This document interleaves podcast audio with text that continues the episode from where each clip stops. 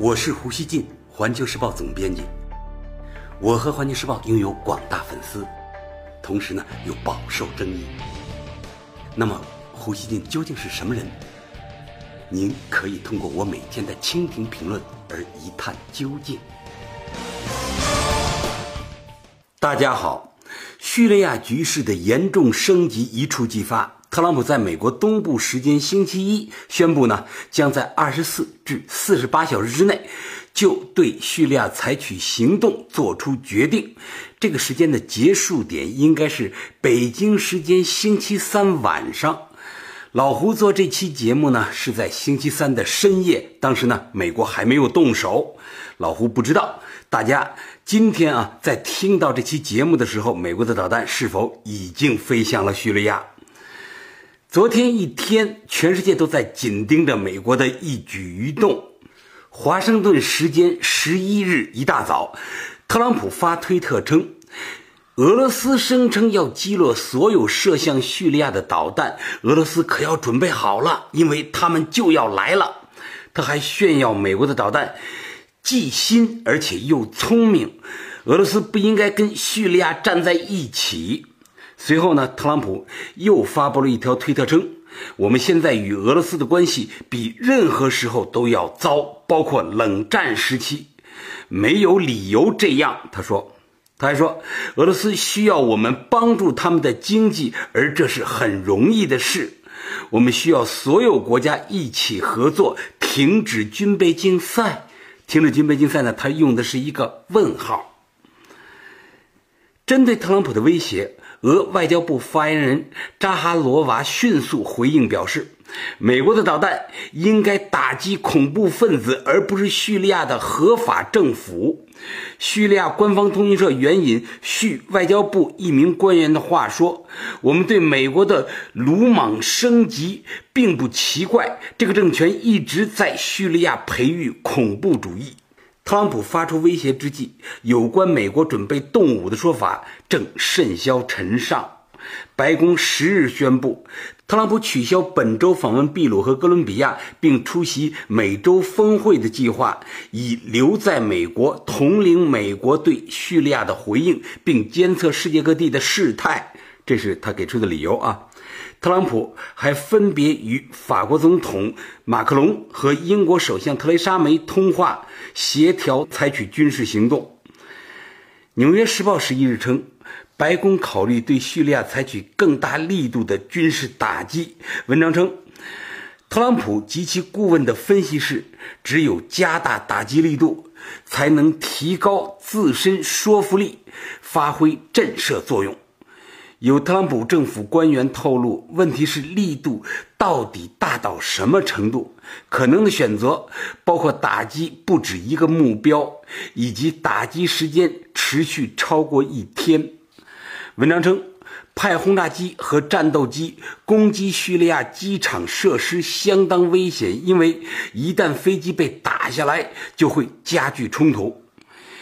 因此呢，五角大楼倾向于采取跟去年类似的打击方式。当时美国两艘海军驱逐舰向叙利亚的一个空军基地啊发射了五十九枚战斧巡航导弹。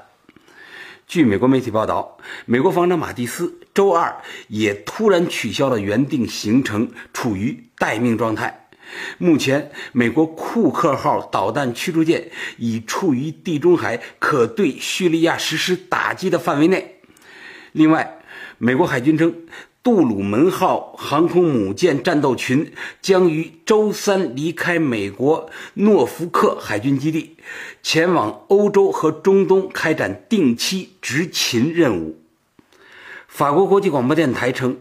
法国方面也已经做好了军事打击叙利亚的准备。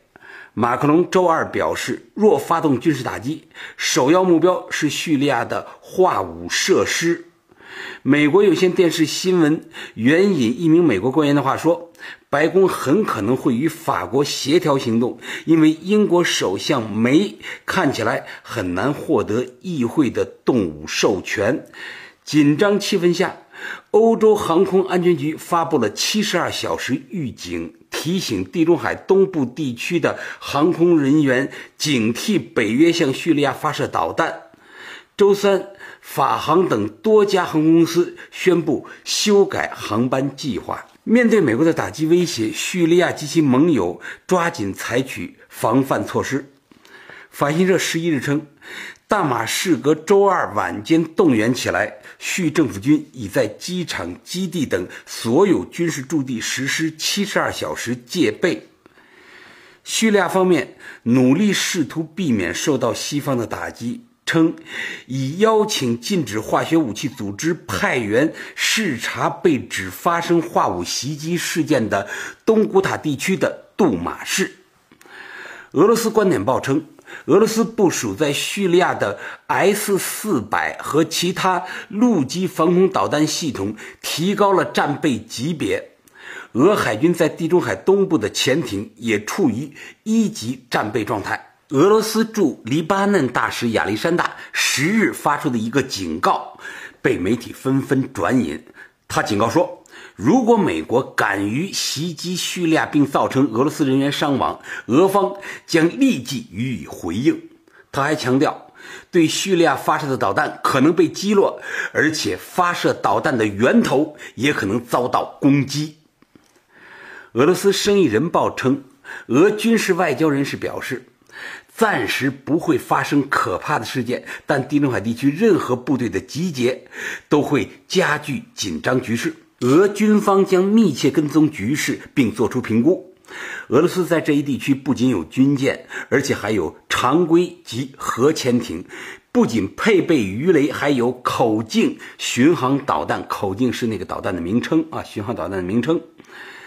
俄罗斯退役上校维克多称，在地中海地区，美国派出一个航母战斗群是远远不够的。沙特阿拉比亚电视台评论说，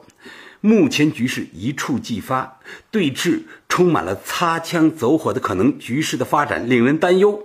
土耳其总理十一日呼吁美俄停止街头打架，停止对抗，治愈该地区的伤口。不仅在叙利亚战场较劲，美俄在联合国安理会上也上演激烈争吵。十日，美、英、法等国否决了俄罗斯提出的向叙利亚派出禁止化学武器组织调查团的议案。美国常驻联合国代表黑利抨击俄罗斯的议案其实就是袒护巴沙尔政府，而俄罗斯则投票否决了美国起草的方案。俄罗斯认为呢，美国的方案包含有这个可以军事打击叙利亚的那样的暗示。按照美国舆论的分析，特朗普政府更不希望因为叙利亚与俄罗斯直接发生军事冲突。然而一旦开打，如何确保局势不失控呢？洛杉矶时报说，五角大楼规划人员已就可能的对叙利亚动武行动做好准备，但有一个危险尤其令人关注，那就是美军空袭可能造成在叙利亚俄军士兵死亡，这就会导致这场地区战争升级为美俄之间的对峙。美俄敌意陡增之际，各种耸动的威胁不断冒出来。俄国防部公共顾问委员会成员科罗琴科称，如果美国动武造成俄方人员死亡，将迫使俄方不得不采取军事回应措施，俄方可能对美军战机或军舰发动打击，这可能会引发像古巴导弹危机一样危险的连锁反应，进而呢引发第三次世界大战。俄今日经济网十一日称，俄一位政治专家表示，俄罗斯正全力挽救世界，以避免发生大规模战争，甚至核战争。如果发生核战争，持续时间不会呢超过三十分钟，因为带有核弹头的导弹相互发射将在三十分钟内完成。美国有线电视新闻网警告说，叙利亚局势牵扯多方，这个战争火炉可能溢出，殃及整个地区乃至全世界。设想一下，俄罗斯防空导弹把美军战机击落，会是一个什么场景？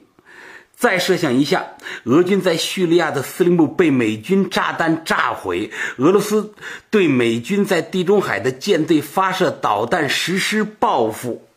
意外状况导致局势升级的危险是真实存在的。老胡认为啊，任何化武袭击都是野蛮和不可接受的。 但没有调查结论的指控和军事打击都谈不上什么正义。